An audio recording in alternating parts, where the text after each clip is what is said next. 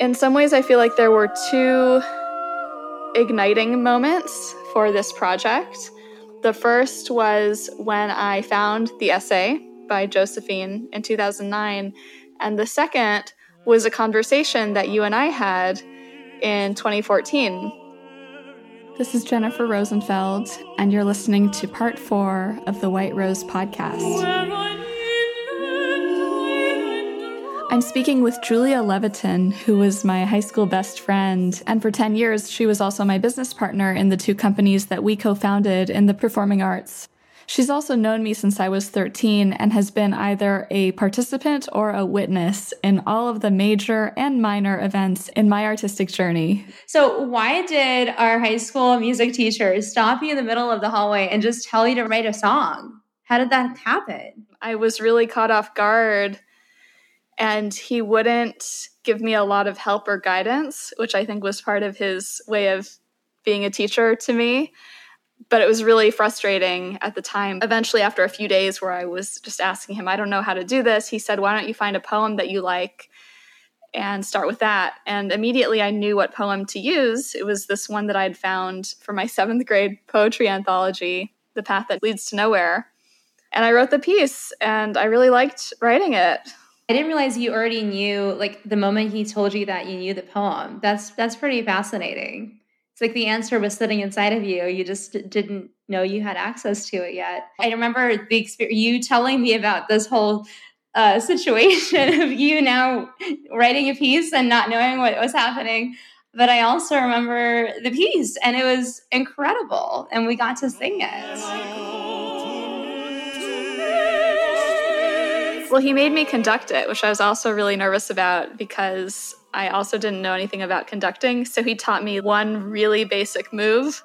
It was really cool. I was so grateful for the opportunity. And I think the main thing was I was shocked by how I loved just writing the piece. It brought out this weird, I'm not a detail oriented person in most areas of my life, but writing music brought out this like very obsessive, detail oriented part of me where I remember we had a practice room at our high school at Marlboro, and I would go there anytime I had a few minutes between classes or whenever. And I would just always be like, oh my God, I can't believe time's up and I have to go to class because I could stay in here so much longer. And I don't, I guess they call that the flow state. I definitely had not heard of the flow state when I was 17, but it just felt like the first thing that I found where I could do that for infinite amounts of time. I think, in a way, there's kind of a through line between the path that leads to nowhere and the text of it and in some ways white rose and, and the themes that you've created there in terms of the the topics and and kind of some of the human elements explored so I, I guess what is it about the path that leads to nowhere the text that that drew you in and what does it mean to you one of the interesting things about that poem is that it's written by teddy roosevelt's sister and that's something that has sort of become more interesting to me with time, also with regards to this project, because um, I sort of think the idea of like sisters of famous brothers is kind of an interesting thing. And it's very much like a Josephine Pasternak kind of vibe. And I think there's a little bit of a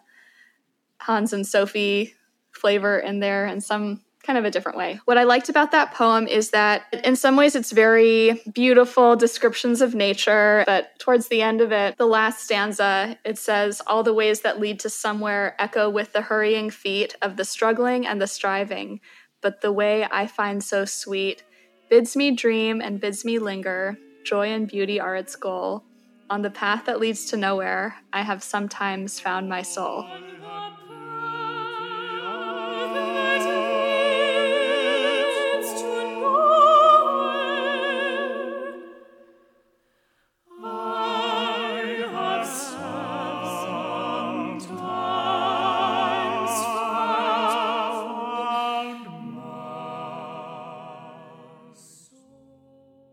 Speaks to me. Um, I feel like it describes my life in a lot of ways. Finding myself in a separate direction from where a lot of people are and finding joy and happiness in that. And it has its challenges, but um, yeah, I I love that, and I love that it's it sort of catches you by surprise at the end because you think this poem is just going to be about marigolds amid the marshes and that kind of a thing.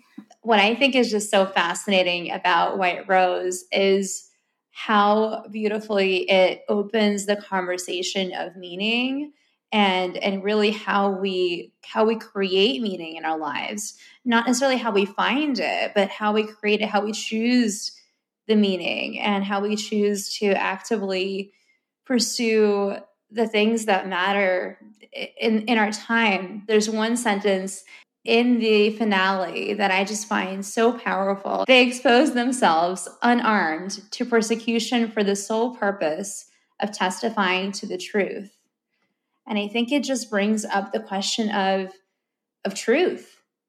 And what is truth and how do we develop for me so much of what white rose and, and at least your expression of it speaks to is is how when we see the truth kind of what you just said it's like when you when you see it you know it. When you see something that resonates with you you can feel it. And i think most people are that way. They may not know the signs within themselves. They may not be used to listening.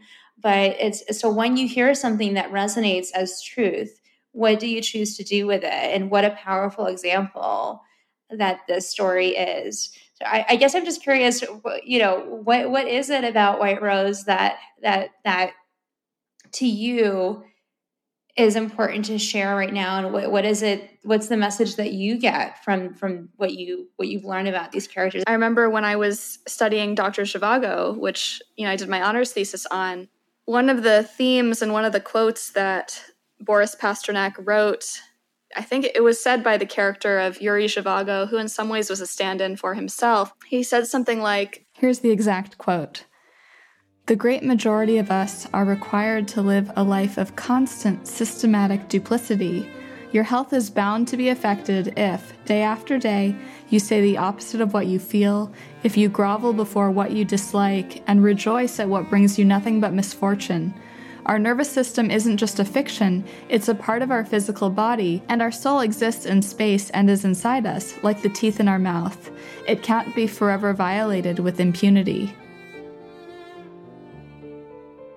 He was speaking about how being in that society, it takes place in Soviet Russia around the time of the revolution. So this is, I think it's sort of set in the 1920s, but at different time periods where there were sort of these slogans that everyone was supposed to say and proclaim triumphantly, like the dawn of a new tomorrow or whatever. And he just talked about how there was this pressure to, to be unanimous in all things and that it was so destroying um, on the inside of what it meant to be a person, especially for him as a doctor, as a poet, all of these things. And so that really stuck with me. Yes, there's a cost to speaking out, like the members of the White Rose, but there's also a cost to living essentially a lie, like accepting everything around you as if it's okay and normal when it really isn't. I just think that whole period of Nazi Germany is so fascinating because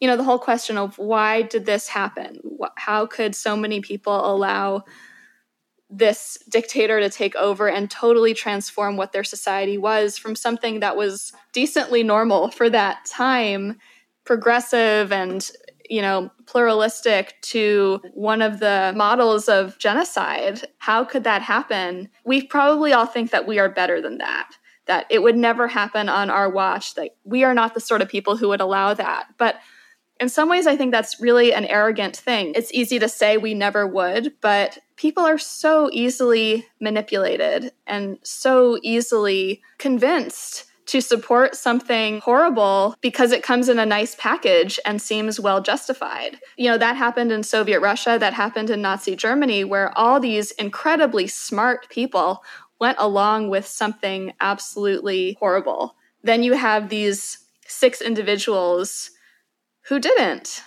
And how did that happen? I think something too is today in America, in some ways, it's easy to become an activist. And we sort of get our badge of honor for posting something on social media and we feel good about ourselves. It's something that people can do very thoughtlessly because the idea or the cause is so well vetted by everyone around you that it doesn't take a lot of thinking to decide am I going to make a post in support of this cause?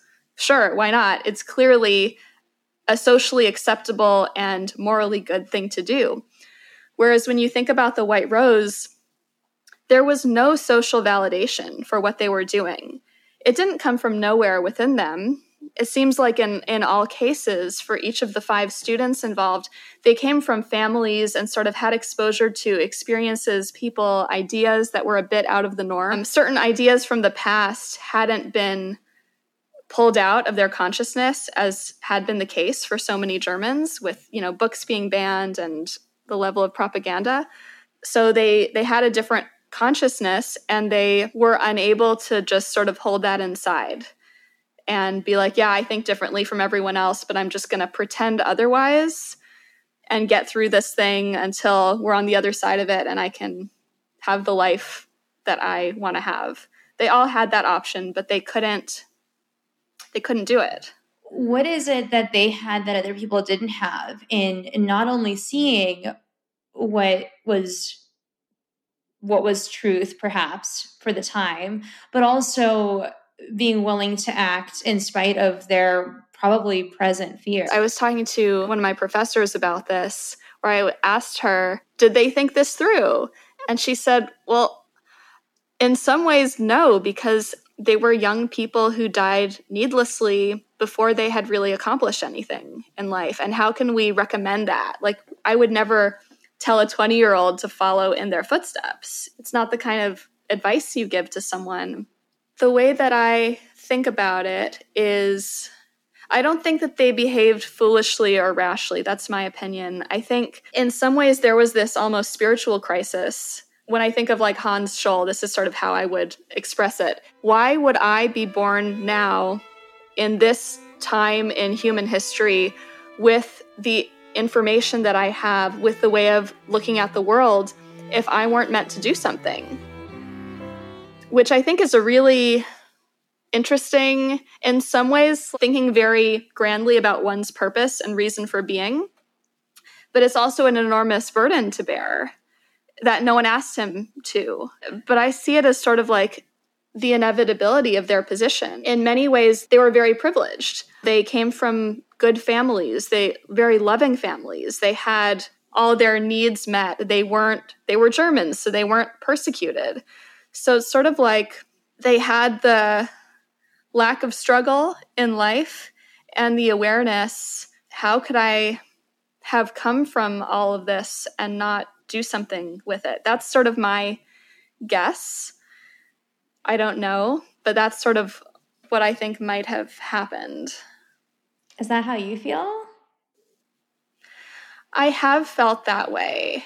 Um, I felt that way a lot when I was younger, this sort of burden, because I've always had a relatively easy and comfortable life to do something bigger with that. And I remember even feeling that as like a teenager of like, I, it's such a waste that I haven't accomplished things on par with people I know who are in their 50s and 60s. so um, yeah, I related to that a lot, and I I think I'm trying to to calm it down a little bit. But in my earlier years, certainly in my early 20s too, it sort of felt like the weight of the world, and why haven't I accomplished more, even though I've barely been alive for any real amount of time. Maybe you have felt that too. I so relate to that. Oh my gosh. It's I think as I get older, I feel less of that pressure, but not because I've accomplished more. I think I think it's just because I kind of mm-hmm. I don't know, I have a deeper respect for the power of creation and the fact that we can create in a moment's notice. We don't need I remember when I was little, I kind of felt this I had this constantly this thought that I, this lifetime is not enough for all the things I need to do. And it's like I'm 12, but you know, 90 more years is not enough for me. I need more, and I'm already stressed about running out of mm-hmm. time. So in some ways mm-hmm. i think it gets easier as you create and you realize okay i don't need 90 years to do something yeah totally well, it's just I, I mean i feel very similarly and i also think there's a lot of goodness in finding your unique path which also does not have to include literally everything but i think the big driver for why I went to law school and sort of pushed myself down that path is because I thought it was going to be an avenue to what I thought was the most good thing I could do. And it proved to be not the path for me. But, you know, something I just want to say that's been interesting for me in working on this is I have spent a lot of time with Josephine Pasternak and her materials, which she wrote in her 50s and her 60s. This was a woman of tremendous intelligence and thoughtfulness who it seems like missed a lot of opportunities to be fully expressed to fulfill her potential. She wrote about that a lot in her memoir of like, I wish I had gone down this path, but I only discovered it when I was much too late. And that theme comes up many times. Plus, she was sort of, in some ways, in the shadow of a very famous brother, a very famous father, and also caught at the crosshairs of fleeing the Russian Revolution and then the Nazis, and you know a lot of personal world drama. And then there's Sophie Scholl, on the other hand, who died at age 21. And I've read so many of her letters and journals and and of course one could comment that these are not very sophisticated pieces, but I mean they're the private writings of someone in her early 20s, but there's just so much enthusiasm for life and for wanting to create things and do music and express herself. And in some ways I'm I'm sort of in the middle age-wise. And a huge part of what I've gained from this experience is getting to have a taste of creative fulfillment that I was missing but whereas I feel like maybe Josephine and Sophie never got to realize it I feel like because of them I am and that's really something that I'm so grateful for.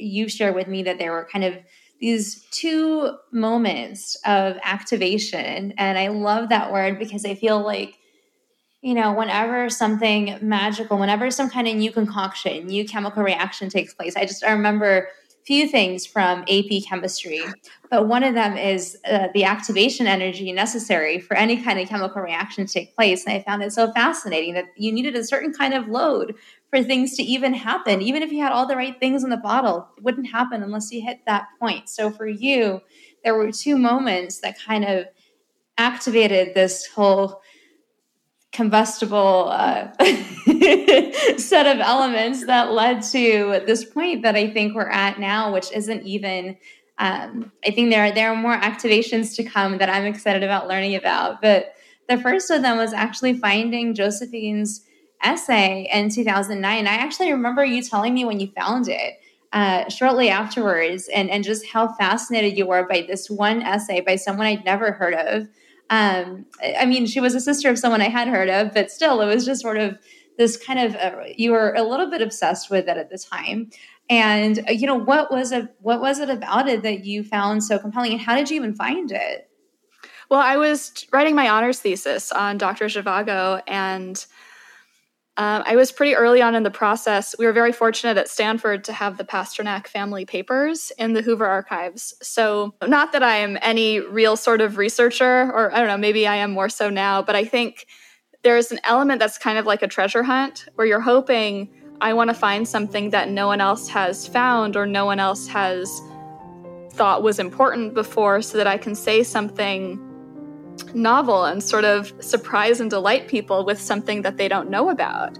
And so I would just go to the archives and look through everything. And the truth is, I, I didn't find anything that I used in my honors thesis. Um, but I found this essay by Josephine Pasternak about the White Rose. And there were a few things that really struck me about it. One was that it was never published. And that broke my heart a little bit because she really tried. And it was really important to her that someone take up this case. And I remember in one of her letters to someone who was, um, she was sort of, it's it's interesting, Julia, because in this letter, she's like making this heartfelt plea, asking this professor to help her. And it reminds me so much of so many of the emails that I've sent over the last year, but also over the course of our business history of like, I know what it's like to send a vulnerable request to someone where, you know, if they don't say yes, I'll live. But like, I really want and need them to say yes. So I just, I felt for her even though I hadn't experienced all of that when I first read that letter. But she says Now, I am an unknown person. My name does not compel people to listen to me, nor editors to publish what I have written. Otherwise, I would have written an in memoriam article and need not have bothered other people. And there's a part of me that was like, oh, that's so sad because your brother is really famous. and, you know, was like, he famous at the time that she wrote this? Um, I mean, maybe he wasn't. Actually, that's a good point. He perhaps was not worldwide famous because this was before a few years before Dr. Zhivago came out, but he was still very famous in Russia. But she wrote this in English and she was emailing. Oh my gosh, I just said Josephine was emailing someone. An American professor. But I don't know. I mean, I think he was the Soviet Union wanted to wanted to promote him as one of their literary stars. So I think he was to some extent. But I just thought it was so sad where she's like, I'm a nobody. And again, I just felt like, oh, I'm I've so been there. I am there, you know, to know there's no reason why you should help me or listen to me. I my name doesn't mean anything to you. But so that just the sincerity of her desire to get it out there and it being unfulfilled, I just sort of felt a sense of obligation to her because I also felt like it's not like anyone is going through these files. It was just sort of a total random coincidence that I happened to be going through them. I don't remember the date of the last time someone had even opened them up, but I'm sure it had been a really long time.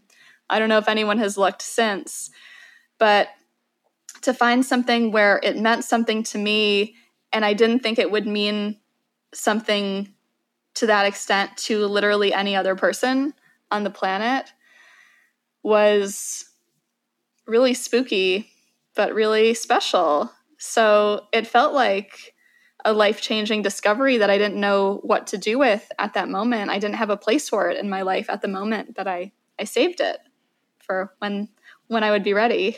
And I remember that that kind of letter you wrote a letter kind of like that to what what member of the family was it that you reached out to? You reached out to Well, I um, this was at the beginning of 2020. I wrote this sort of long plea to her son. I somehow remembered which archivist I needed to reach out to. Um, because when I was in grad school, I went with my, I told my professor about this essay, and he walked me over to the archives and said, You need to talk to this woman. She's the archivist who deals with the Pasternak family. And that was like 2013, 2014, maybe and um, I never got in touch with her then. But in 2020, I reached out and I said, "Here's what I want to do." So I wrote this long letter to Josephine's son, asking for permission to use her essay in my musical. he wrote back and basically said, "You know." Frankly, I think it's a bizarre idea to write a musical about such a tragic topic, and my mother would feel similarly. But sure, you can use her materials. yeah. So here's the thing. It's like you don't get to choose your your publisher. at least I guess Josephine doesn't. And so um, here we are. It's going to be a musical. Who knew that in addition to being a composer, a creative force in a hundred different ways, you are also now a publisher of uh, this this woman's discovery in some ways. It's not even just her perspective. It's it's something that in a way she kind of discovered similar to, to you, right? This whole story. Well, I think she wrote about the white rose before there was really any information about it, which I think is pretty remarkable because now there's a lot. Here was the other really spooky thing that I should have mentioned. She knew two of the people in the white rose by total random coincidence. So, and she didn't know that they knew each other. So, in 1943, at that point, she was living in England. She's listening to the radio, you know, it's the middle of the war, and she hears this broadcast saying that, you know, Alexander Schmorell and Kurt Huber were executed for treason as part of the White Rose. And she's like, wait, I know both of them. And I didn't know that they knew each other. And they were just executed for some kind of, you know, Nazi resistance thing. So I just thought that was so crazy. I had learned about the White Rose before. I thought it was a fascinating moment in history, but then it was kind of like going from them as historical figures to me being just a few degrees of separation from them. Because, you know, my professor knew the Pasternak family and had met Josephine and she knew two of them. Why do you feel like it took so much for you to give yourself permission to create this work that in some ways it there was some sense that this was something that was meant to be from the start. Well, back to your chemistry metaphor, I feel like this is like the slowest chemical reaction that has ever happened in history. So, um, it's like a very long study. I mean, I think a big part of it was I felt so pulled to music and the arts from a young age. And then I pushed myself away from it um, in college or I pushed the arts away from me, or at least I tried, in part because I felt like it was frivolous. Um, after I wrote The Path That Leads to Nowhere, I sort of had this moment of, it's not right for a person to have this much fun. It just it just doesn't feel right. um, so I, and and I was like, let's be honest, I'm not some great talent. I'm not Beethoven over here or anything. The world does not need my music in order to spin around the sun and all of that. And then when I was in college, as you know, I had some sort of confidence debilitating experiences with regards to my piano experience, which really made me question maybe I never was as good as I thought I was. And everything that I thought about myself as a musician was probably false. And I could still do music, but I couldn't have any confidence in it. That just seemed like I'd lost the right to have confidence in my voice. And then, you know, us starting our business journey, I in part actually by because of learning about the White Rose and Russian literature, I felt like there is good to be done in supporting artists. Like artists in society should exist. And I mean, obviously, I don't deserve to be one of them, but it's a worthy cause to support the real ones. So that sort of helped me justify what we went on to do. But I always just saw myself from the age of 18 and on as like there are the artists and there's me. And I'm fortunate to sort of be graced by their presence and do what I can around them. But I don't have what it takes to join. It's so funny because, you know, I could be with any other person and hear these thoughts and statements and be like, you don't need a music degree to write music, just write music. You have a voice that's worthy of being heard, just go express yourself. But for me, it was just always really, really hard to get to that place. So there was a, the confidence issue, there was really a skill gap issue, and I've spent many years filling that in. And then I think there's sort of a creative process issue where I spent many years sort of kind of like bewildered. How do I even start? I literally have no idea. And there was a conversation that we had in 2014 that you told me kind of just shifted that inside of yourself somehow. Can you tell us a little bit about that? So we had a phone call and you were sort of asking me these questions, kind of inviting me to go in a completely undirected path in my own thinking. And that was the first time I acknowledged that my artistic side felt dormant and neglected and I didn't like that. It didn't feel good and it was something that I really missed. And just acknowledging that to you it also was very clear what I needed to work on if I wanted to reawaken that part of myself and it was this project. So from that point, I started taking very small action steps. The first step I took, which felt so ridiculous, and I almost, I think you know this, I almost chickened out and didn't do it at all. I was in business school at the time, and there was an independent study program where you could, you know, get a professor to supervise you doing whatever literally because I found a professor who would be my advisor as I worked on this musical in business school. Wait, and I wanted to slow that down for a second because this is like the best, one of the best examples I can think of of just this idea of, you know, you can you can eke out a space for yourself on this planet, or you can literally bend the planet around your own desires and, and dreams. And I think this is such a powerful example of you perhaps you know with some skepticism and trepidation but but very ultimately successfully bending the world literally the stanford business school around your your finger of this is something i want to do and i have this space to do it in and what if i try yeah i received academic credit for working on my musical in business school. I did it with this professor. He basically let me set my own parameters. He's like, What are you going to commit to? So I said, I'll write 10 scenes. He said, Great. So I wrote the scenes. I received zero feedback, which is why I think he maybe didn't read it, or maybe he knew. Let me give him more credit because he's a very nice guy. Maybe he knew that it was the stage of writing where you just need to generate stuff that you then throw out and then move on to stuff that's of higher quality, which is basically what I did. I, I completed the scenes and I never looked at them again. When did you decide to commit to making this happen? I think it was in the fall of 2016 where I had I hadn't touched any of it since that independent study experience and I just felt like am I doing this or am I not? And I realized that I had tremendous fear and resistance to writing music because I had so much of my own music baggage and I just realized it's not like I'm getting this done using the current strategy. It's not really working. And I knew I had a lot of fear around writing music and I knew I couldn't do it alone. And I didn't feel like I was worthy or ready of taking composition lessons.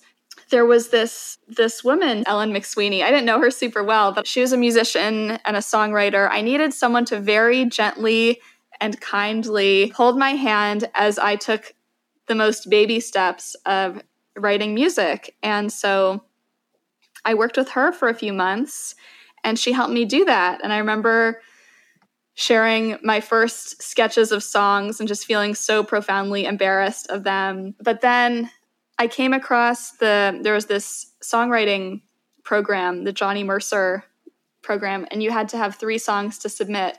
And I was coming up on I guess, my 30th birthday, which is the age cutoff. So I told her I'd really like to be able to enter this program and I needed to have three songs. So I wrote the songs and she's like, Well, how are you going to record them? I don't know. She's like, Don't you have all these music friends? So I think that was sort of my first big ask. I asked three of my friends from the Stanford Chamber Chorale if they would help me with my songs. And I was so mortified to ask, but they did an amazing job. It was really the first time since Marlboro that I heard people bring my music to life. And at that time, I barely knew how to notate music. My scores were a disaster, but I had my friend Eric Tuan, who's a musical genius on the piano, who basically took my very pathetic score and made it sound like Jason Robert Brown level and great singers. And it was just it's like intoxicating to hear people who really want to do a good job in bringing your music to life. It was so cool. What you're about to hear is the very first song I ever wrote for this project. It was a song for Sophie. At the time, it was called Play. I've since rewritten and changed it, but a version of it still is in the show. And as much as this is about Sophie's moment of finally getting to pursue her dreams, it was kind of also about me and the very same thing as I was getting started writing the musical. You'll hear my friends Eric Tuan on piano and Arunima Kohli is the fantastic singer. I still love listening to this recording. It was very inspiring to me as I eventually fleshed out the arrangement of this.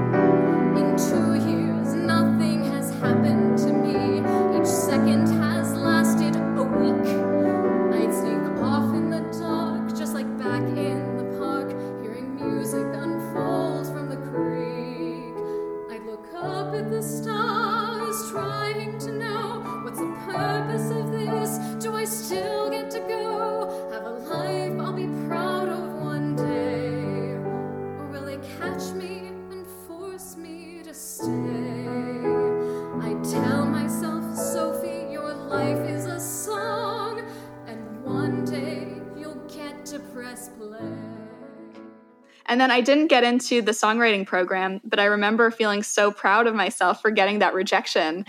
I was like, oh, real artists get rejected. This is so cool. you I earned that rejection. I earned it. Yeah, it actually felt really good. I didn't feel sad at all. It just felt like a win to receive that. Well, major shout outs to the creativity professor, to Ellen, and to Eric for kind of setting the stage for this.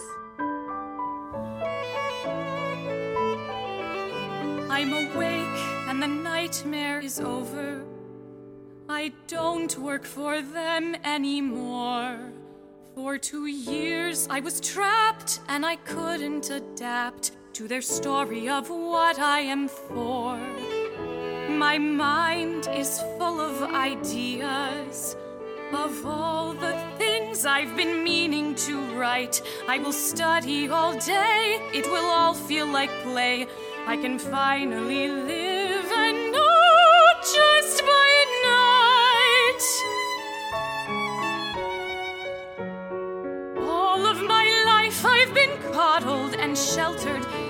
quiet, strange girl who watches and waits. Now is my time to show what I'm made of. So don't underestimate me. Just wait till I have my degree. Given that you didn't have a crystal ball for what the future would hold, but now we're in a world that is dramatically more complex than it was when you started on this journey. We are really being called, all of us, in various ways to find our truth in a way that I think was not so questionable before. It didn't seem so urgent. What is your message with this? What, what, what, do you, what are you hoping people take away? Well, part of what has been comforting to me, and I'm not saying that I believe everyone should believe this, but it's what has been comforting to me is I believe there's more to existence than the material world.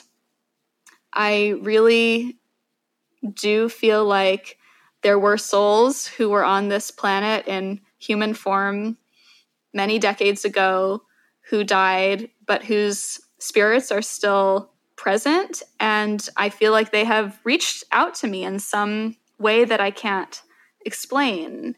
And I feel like I've received this gift to share what they've given me for our world today. And I, am not looking to tell people what to make of it, but just the fact that our existence potentially reverberates long after we are gone from the material world is something that's comforting to me because if we see that there's a bigger picture and we don't fear the ultimate end of death, then, you know, there's really nothing else to fear. All other fears are so silly, you know, like, what will people think of me? Or will people on Twitter like attack me?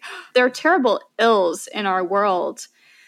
But in many ways, to choose to live with joy and to not be afraid and to trust that the radiating of our being is potentially much bigger than what we are experiencing or offering right now. I don't know. That that's something that means a lot to me in ways that are obviously hard to explain. I think that's sort of one of the big challenges with telling a story like this in that there's no happy ending. Like there's no no matter how you swing it, the ending is incredibly tragic.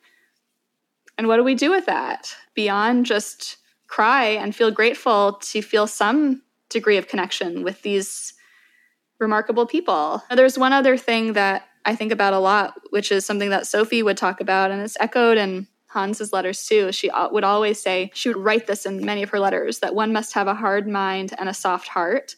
And that's something that I try to take in a lot because what she's speaking about is we need to be intellectually rigorous and really try to understand and not go with the first source of information, really dig deeper and push ourselves in our thinking, but to also not let that make us harsh towards other people or reject them or put them down or belittle anyone else. So holding that balance is I think really difficult because in some ways these two things can be in tension. Yeah, that's that's sort of a practical takeaway for me that I try to use You know, it's really interesting because there are translations of the interrogation transcripts of all the members of the White Rose and even their trials. It's not a moment for for any kind of glory. You know they never were thinking about like oh people are going to read my interrogation transcript one day. It's a very private thing and it's so fascinating to see how they behaved and how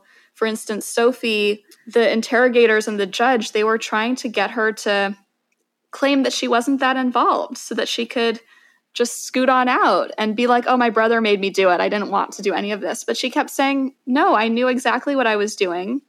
I stand by what we did. You guys are the cowards because you can't recognize reality. For others, when given the chance to sort of make their final statements, like Alexander Schmorell and Kurt Huber, they wrote these long essays on what they believe the proper form of government would be, or what Germany should be doing and why they did what they did. So, like, they used every moment to speak their truth and to say what mattered to them, regardless of the outcome. And I believe that there is some level of satisfaction in that, of knowing that in the final worst moment, being faced with Hitler's most terrifying judge and knowing that you're going to die and your family is probably going to suffer tremendously to still not hold back and to be truthful and honest, I think that's really admirable because being truthful and honest is really difficult. And in some ways, we have no reason not to be in our current society. I mean, hopefully that will continue to be the case. But there are so many areas of, of life where it's just easier to not be totally honest and ourselves. And um, I think that's actually a really noble thing to work towards. I want to kind of close out our conversation with just really looking at your decision to let your voice be heard through this musical and not just in terms of your writing but in terms of your actual voice and getting choosing and allowing in some ways yourself to be a part of this from from that perspective and I wanted to just explore once you decided to let your voice be a part of it, what mm. happened? Well, it all, it again, like everything else, it happened in phases. But it all started in August of 2020 when um, two of the coaches that I work with on the sort of creative development, Susan Blackwell and Laura Camion, they were getting to know me and this material. And I think at one point, Susan said, Have you thought about making yourself a character in this show? And I said, no, no, no, definitely not. However, it would solve some problems. That was sort of how I phrased it. And I think I had had the thought of like certain things would be easier if I could just be there to sort of make some connections because part of what this show has become is like a weird entry into my brain where certain things make sense, but they might not outside of my brain. So that kind of opened the door to in some ways a dramatic device of how do I tell this story linking together these disparate things of like Josephine, Pasternak, and the White Rose and all of that. I fought a lot of battles with it. Not only do I have all my insecurities of like how good I am as a musician and writer and whatever, then it also became I'm writing about significant historical figures. How dare I put myself next to them? that just seems so wrong. So it was sort of a coming around to I don't know, maybe my story is somewhat worthwhile. And I have to say, someone who's been really helpful to me in that regard is Elkanah Pulitzer, who is a long term client that we've both worked with. A huge part of this story over the last 12 months has been how the business adventures you and I had together and the networks and communities we built ended up being the life raft that's gotten me through this year. And a lot of the co sailors in this ship have really come from this world. And that's been so intimidating to me because you and I have worked with really accomplished professional artists. The best. The best of the best. And my whole insecurity is there are the real artists, and then there's Jennifer's amateur hour. So, in many ways, it's been very intimidating, but also very healing and very eye opening to have someone like Elkanah who's, you know, advised me and helped me with a lot of the sort of big picture to basically say, no, your your story's interesting. There's something about this that is interesting and worth telling. There are so many people who have been part of our world who are part of this project and you know have been involved in various ways. Maren montalbano was the first one. Nicole mueller recorded a lot of harp in the early part of the year when i was recording it remotely and nathan cole did the violin. Angela parrish was helping me with a lot of things. Every step of like okay i'm going to write myself into it creates this whole inner drama and then okay i'm going to sing on the album. I have so many insecurities about singing but i'm going to do it and then I'm going to play the piano for it. So many insecurities about that. But in many ways, just choosing to do it and it being okay. And also, in some ways, allowing myself to perceive what I have performed as the producer of this and the writer and not just as the performer and to recognize it's not all about who can play the fastest or who can sing the highest or who has the most even voice. It's about communicating something authentic. And I can offer that because this is my story and my life has been all about this for many years. So it's been very permission giving and challenging, but awesome. I mean, it's it's been the greatest.